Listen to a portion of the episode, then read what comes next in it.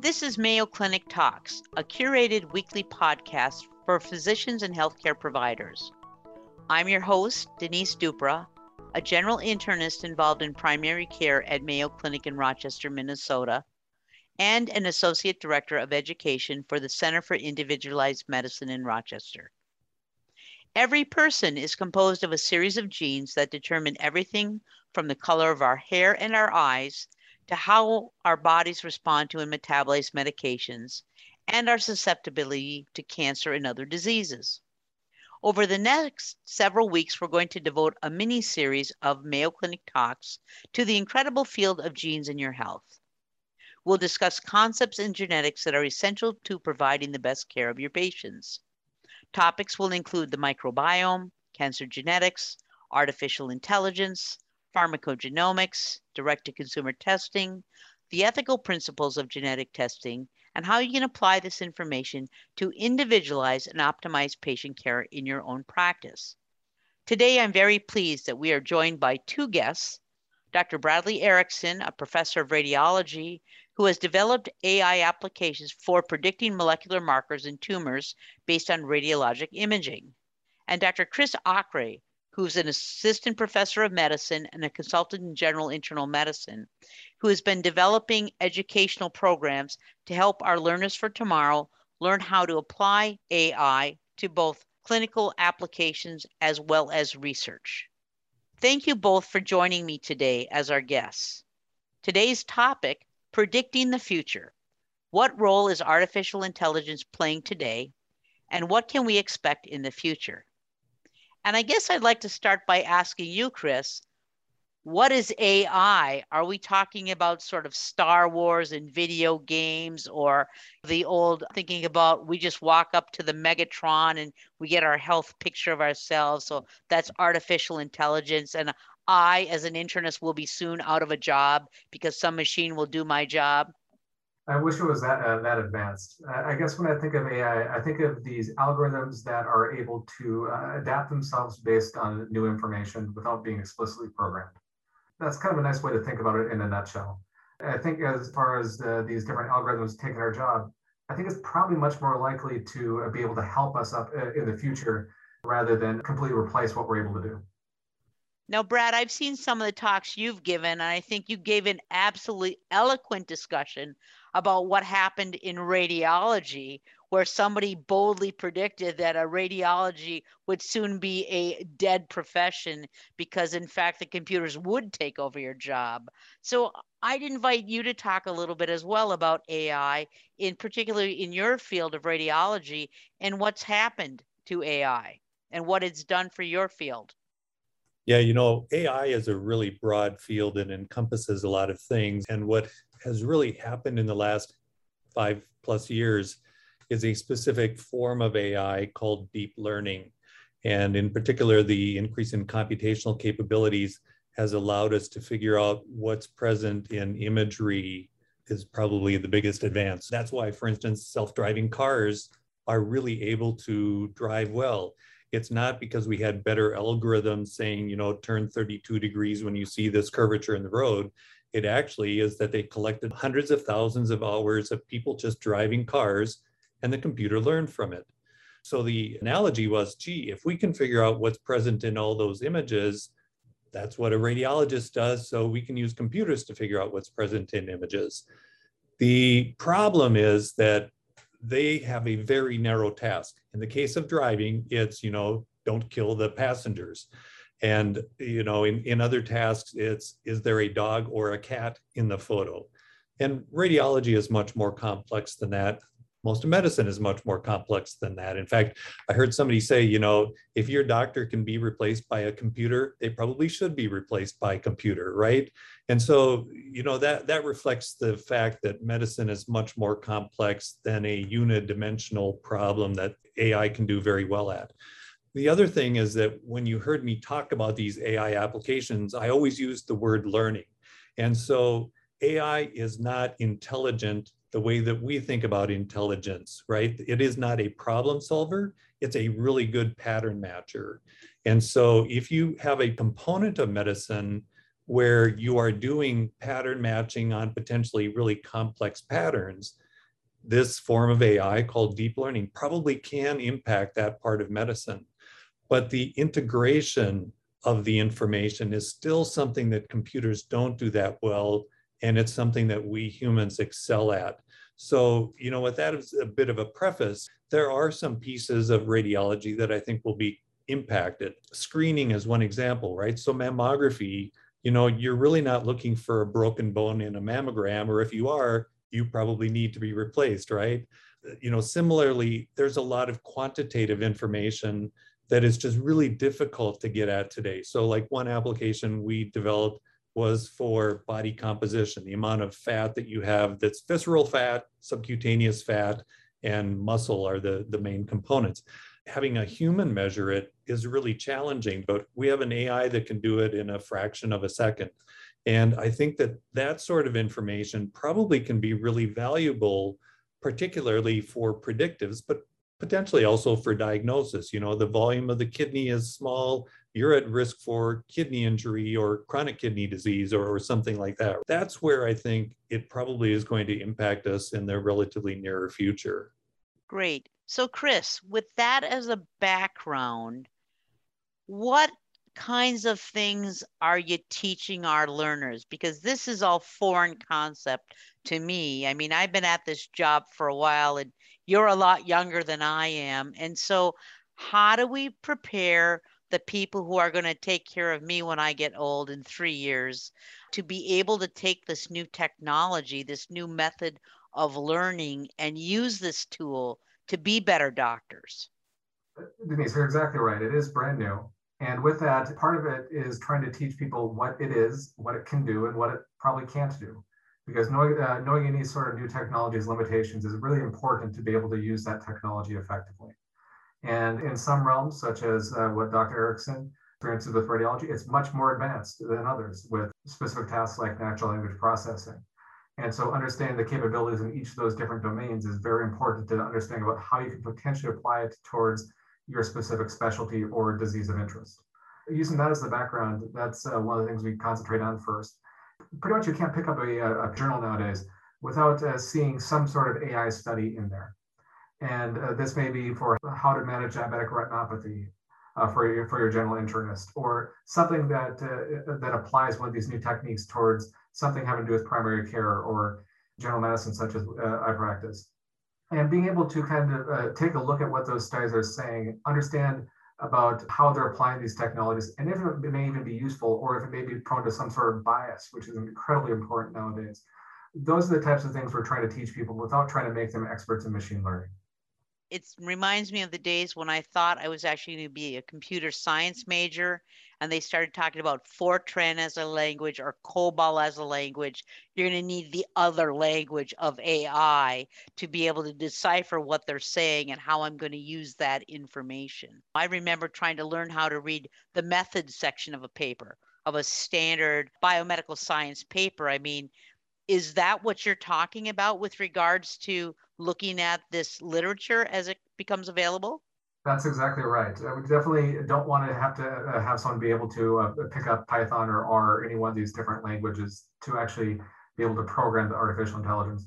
But it, it would be great from a learner standpoint or from a, a consumer research, whether it's research applications or clinical applications, if you're able to, just like we learned in medical school and residency, pick up a paper, be able to look or review the methods and see is this something that I can believe what uh, what is the paper is telling me? And again, more importantly, what are the potential sources of bias that can sometimes be quite embarrassing when they get put into practice if those aren't caught because they can lead to uh, some results that just don't do what they're intended. As you mentioned, in particular, Brad, as you mentioned, radiology has really sort of taken a lead with pattern recognition and some of the things you're doing. Can you comment on some of the things that are happening in your field right now with the use of AI in terms of uh, biomarkers and tumors? And what are you doing right now, either in the lab or applying it actually to the clinical care of patients? Yeah, so in the case of tumors, we and other groups have gotten reasonable results at predicting molecular markers in cancers We've worked on glioblastomas and, and diffuse gliomas for predicting things like IDH, 1p19q chromosomal deletion and MGMT methylation. In the case of lung cancers, others have done things like EGFR amplification. And there's a, another project going on looking at colon cancer and KRAS. And so there are a number of cases now where radiologic images, just routine stuff, can predict molecular markers with pretty good accuracy, like in the 90 plus percent re- range. So I'm a neuroradiologist, and if somebody would have told me five years ago that we could predict MGMT methylation or IDH mutation with that sort of accuracy, I would have called BS on them, right? I mean, I, there, there's just no way. And in fact, there are publications that have shown that, particularly for MGMT methylation, there are really not any visible features. 1P19Q is about the best humans can do in the mid 70s for predicting that. The deep learning algorithms are finding something in the texture there. And to me, that's the interesting thing is there's some information there that we are not understanding yet. And to me, that's always the opportunity for discovery, right? That there is something there. And, you know, we're seeing it across several different modalities. And similarly, in the case of pathology, you know, people are starting to show that just from H and E stains, they can find molecular markers. And think of the possibilities, right? Some of the molecular tests they send out for takes weeks to get back. BRCA1 is one that the woman is waiting weeks to find out what's the story on that breast cancer, how do I get treated?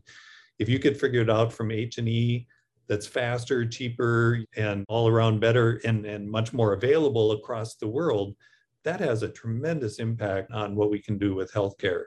So I think that we're starting to see those applications. The actual FDA cleared applications are actually not so much in that space. They are more in the space of emergency radiology. So things like can you find an intracranial bleed? Can you find a pulmonary embolism? Can you find a fracture? It's much more simplistic but it's a little bit more about detection because the human can say, yeah, you got it right or you got it wrong. And so it's more about that screening sort of function, the prediction of molecular markers. Until we understand how the computer is predicting it, there's a little bit more risk. And so the FDA clearance is a much bigger hurdle to get over to say, yeah, this is MGMT methylated. I don't know how it came up with that, but it said it, therefore it must be true, right? That's a big problem for AI is that if we don't understand how it comes to a prediction, there's going to be a lot of concern about how reliable that is. And, and you get into the whole diversity challenges that Chris already mentioned. So, Chris, for those of us who relatively naive about the power of AI, if I understand what Brad is saying, one of the things the future might hold is that person of mine who comes in and we find a lung nodule. We would potentially have a radiologic imaging study which could predict its marker in this lung cancer tumor that we would be able to use to guide therapy for the tumor without ever getting the tissue proven biopsy? Or is that really too far fetched? Because, you know, good old fashioned tissue is the issue, was the comment that I learned all the time. But I hear there may be some promise. When, when I think about Brad's world of neuroradiology with unresectable or I don't really want somebody carving on my brain doc. It's a really exciting potential field. Uh, maybe I'm jumping too far. I understand the FDA approval, but it sounds like that's maybe a potentially out on the horizon somewhere. Potentially. The main hurdle there might be the comfort with just relying on one of these algorithms, uh, particularly as Dr. Erickson had mentioned, about the inability to know for certain or be able to explain how it came to uh, some of these decisions there. So you have to be reliable to like a 99.9% accuracy before committing someone to a specific treatment for, let's say, uh, lung cancer with, uh, without having a tissue sample. Uh, I guess uh, on the more near term, what I, what I could potentially foresee is, let's say if you have a, a lung nodule that you're going to get a sampling of anyways it may help you better direct what types of the genetic tests to order and potentially help with cost of care there by directing, okay, based on the way this lung nodule looks, it has a 80, 90% probability to have these uh, mutations. And therefore you're only uh, specifically setting up for those mutations rather than maybe 20 mutations. I see something like that as maybe more possible in the near term, whereas something like you had uh, described be maybe more long term and depending on our comfort with the, the, uh, technology. That makes perfect sense. So I do think there's what are we doing now and where might we be in the future? And I think that these fields are moving so fast. And what we're doing with AI now, both in radiology and other fields, will continually change. Chris, in terms of the area that you're working in, which I know may be not as driven by acute application of AI, what are the things you're most familiar with with regard to clinical application of AI information or specific less non-radiologic driven AI apps?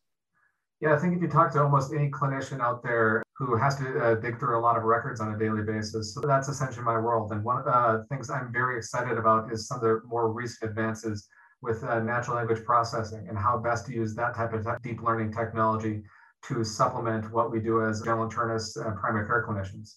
Whether it's information retrieval, be, uh, being able to go through, dig through the chart, find the exact little bit of information without having to spend 15, 20 minutes digging through a stack of records. We know that a lot of our records that we can't exchange electronically, we get those nice scanned or faxes. And being able to uh, not have to dig through 100 pages of scanned paper by using optical character recognition and search. Things like that will uh, on the more near term that can help our just daily lives reduce reduce our over, overall workload. Those are the things i'm really excited about for the more near term applications of these uh, technologies just to make our lives easier. You mean efficiencies of our job? Yes and a lot of the things that uh, uh go and cause burnout so brad from a futuristic look at radiology the tumor markers are fascinating and i know that's sort of closest perhaps to what you're doing. What else do you see as you look broadly across radiology as being on the horizon? The radiology journals today are just replete with AI applications. I think there is no organ system that has not been impacted by AI, whether it's reading musculoskeletal MRI to plain films with like one part of my group predicts the risk of hip dislocation after THA based on the immediate post-op film. I mean, there are just all sorts of applications. Obviously, COVID has been a huge thing. I challenge anybody in the audience to come up with a, an organ system or tissue that has not had radiology and AI worked on. It, it is just all over the place. The big challenge is that it is a very narrow task. Like I mentioned, you know, THA dislocation. It doesn't find a carcinoma of the skin. It doesn't find a sarcoma in the bones. It doesn't find a fracture in the bones, right? All, all those other things that a human would see. So that is the biggest challenge. And, and so you, you talked about workflow and efficiency. A big challenge is how do you piece all of these AI components together? And so that's where something called process automation comes in. We need to have computers that essentially synthesize all of these AIs that are very narrow verticals into one big summary and say, okay, you know, this one had a hit, this one had a hit, and I'm going to pre-compose parts of a report saying this is the relevant thing for us to find. I think that's going to be the challenge because we can't look at everything. It's just like, you know, the medical records. Quite honestly, it's not just internists that have that problem with, for instance, MR safety. We have to know every device that's in a patient how do you find every device that's in a patient unless you look through every record and in particular from the outside? Well, a major safety thing. And so we actually kind of like that have built NLP processors for all the outside records and inside records looking for specific terms like aneurysm clips or ear implants, all those sorts of things that can be destroyed and, and be a health risk for the MRIs. There are a lot of those more practical applications that, that we need today. And then over time, we'll start to synthesize more and more of these uh, diagnostic type tools. But really, it's the workflow and efficiency piece that we need to make sure we address up front so that as we bring these more sophisticated tools into the practice, that we're helped rather than hurt by all this sophistication. I think the one thing that's impressing me about our podcast today is that the AI umbrella is really a huge net and it's really far more complex than I initially thought of. I guess I'm thinking about the Maserati, and I got to think about every car lot in town that's got every different kind of small little two door Volt to the big fancy Land Rover and everything else because it does encompass every aspect of what we do clinically. Now, you know, a number of years ago, there was a big hoo-ha about Watson, right? The IBM computer and and I guess the question is was Watson artificial intelligence? I mean, I think we all thought that was Watson a human thinking being and Chris, maybe I can ask you, was that just pattern recognition or was it thinking? I know Watson never held anyone's hand, and I've done that with patients in the past, and that mattered. So Watson couldn't replace me. But was Watson artificial intelligence? You can make uh, an argument that was. I mean, Watson is very good at uh, pattern recognition and finding the answer to very specific queries. In a sense, uh, yes, it, ha- it, has a lot of the, the technologies that we think of uh, and are currently using right now that we would term as artificial intelligence. But it's not a, a, a general artificial intelligence uh, like we would think of for like a robot that uh, is able to experience emotions and the other thing. It's a very narrow intelligence. You give it a specific task it does that task very well. Beyond that, you can't really rely on it to, to do something brand new that has not been trained on. Great.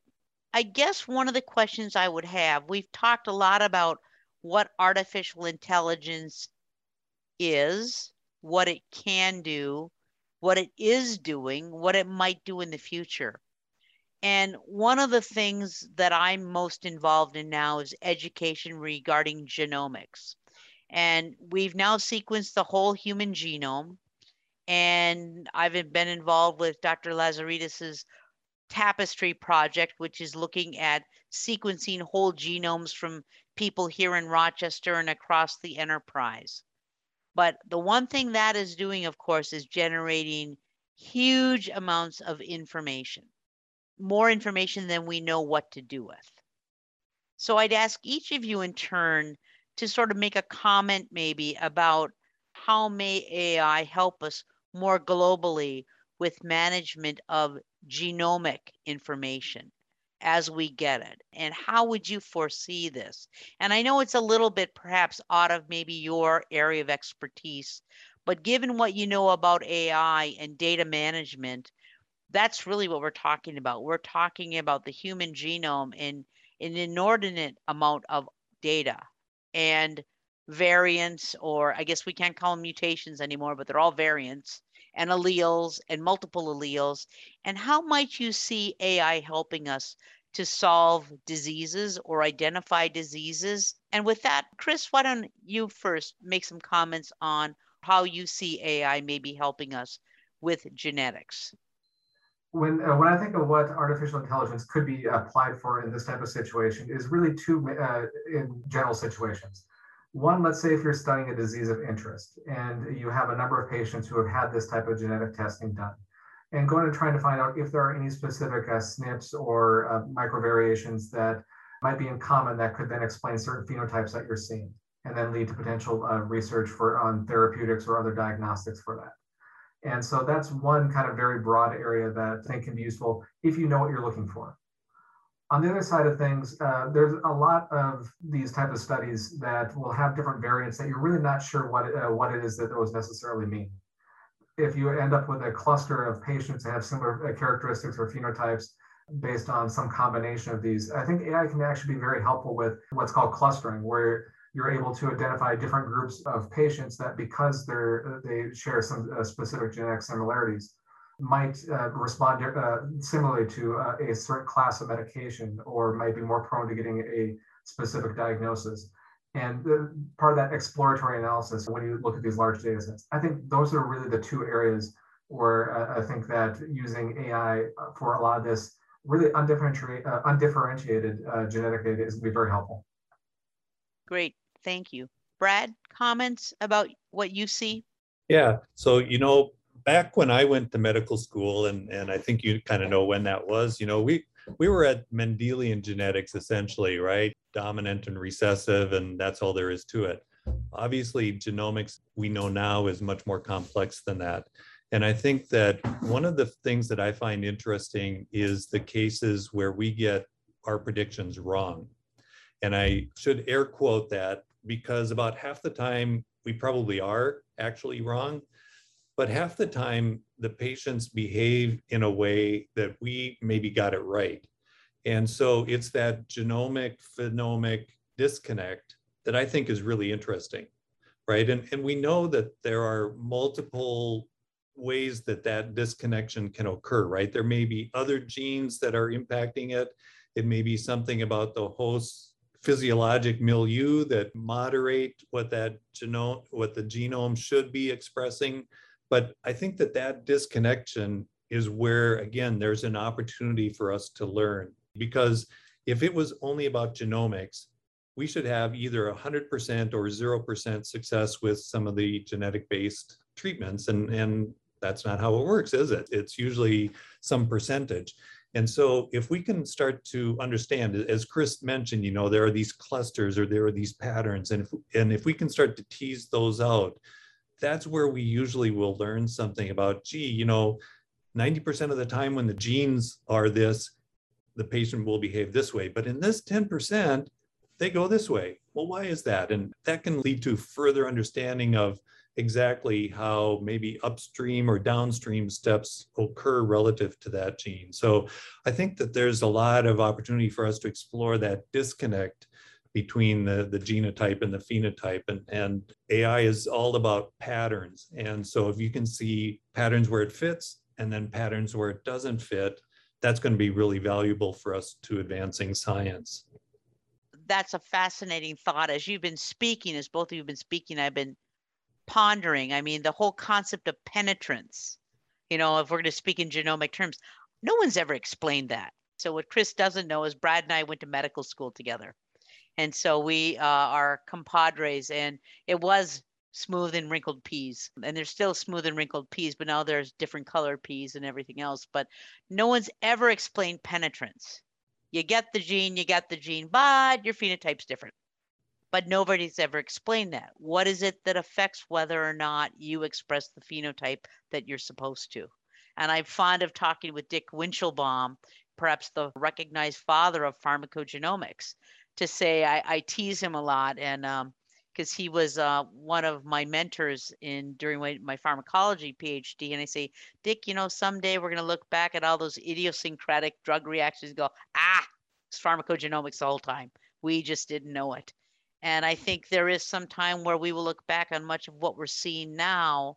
And I think with the power that we will be able to have as we learn about the appropriate use of AI as a tool in clinical medicine and with the research that's being done to, to start to sort of carve out and explore what are these differences we see. It's a very exciting time to be part of medicine as these tools have come out. Our time is drawing to a close, and I guess I'd invite each of you to sort of have a few parting comments about what do you want our audience to know about AI? Its current role, its goal. What do you want them to take home from our podcast today? And Chris, I started with you. I'll let you start out the end. What I would say with uh, uh things to take away from this AI is new, it's not scary, and it's not going to take your job. It's more likely to help what you do on a, a, daily basis than it is anything else. A lot has changed in the last five years, and looking forward, even one to two years, a lot more is going to change. And so, just keep, uh, keeping up with everything is going to be a task. But I really do think there's a lot of opportunity to really change the way we practice medicine on both the personal level as well as a population health level. And it's going to be really exciting to be a part of it over the next uh, five, ten years. Thank you, Chris. Brad to take it not so directly into medicine, Spider Man said that with great power comes great responsibility. That is also extremely true in the case of AI, particularly until we understand it well. And you know, another writer, uh, Arthur C. Clarke, said that any sufficiently advanced technology appears like magic, right? And and to a lot of people, AI looks like magic. And while there are a lot of engineers that can understand how an AI was trained, how it works is still magical. And so we have to be very careful to make sure we understand that. And there's something called technological bias that more or less says if the technology tells me this, it must be true. And this is why people who follow their GPS drive into rivers, right? We have to always question, you know, how did it come to that decision and does that make sense? And so AI can be extremely useful for us to find things that we maybe didn't expect, and that's great. And it can help us automate things and improve efficiency, and that's great. But we always have to make sure that there's a human in the loop that says, does this make sense for at least the first couple million tries, right? The, the other thing is that we're finding that there is an awful lot of training specific to a population. So for instance, one of the, the big vendors of EMRs has a tool for detecting sepsis. And they said, you know, we've trained it on populations across the US, but before you put it into practice, train it on your data for six months and then retrain it every six months. Well, that tells you just how tuned to very subtle signals those AI tools are.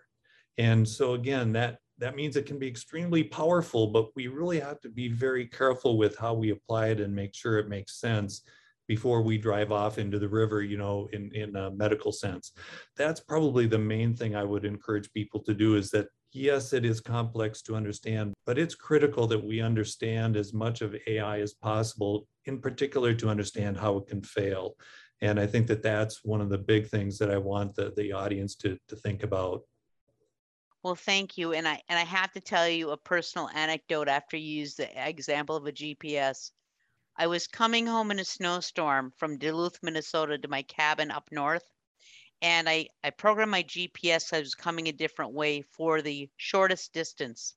It took me on deserted single track roads in a snowstorm rather than the normal highways. It took me two hours instead of 30 minutes, but I followed my GPS because it was the shortest distance. So touche to beware, uh, buyer beware, user beware. With that, I'd like to thank you both we've been talking about predicting the future. What role is artificial intelligence playing today, and what can we expect in the future? Today, my guests have been Dr. Chris Aakre, Assistant Professor of Medicine from the Division of General Internal Medicine, and Dr. Bradley Erickson, Professor of Radiology. Thank you both very much for this very enlightening and interesting podcast. If you have enjoyed the Mayo Clinic Talks podcast, Please subscribe. Have a wonderful day.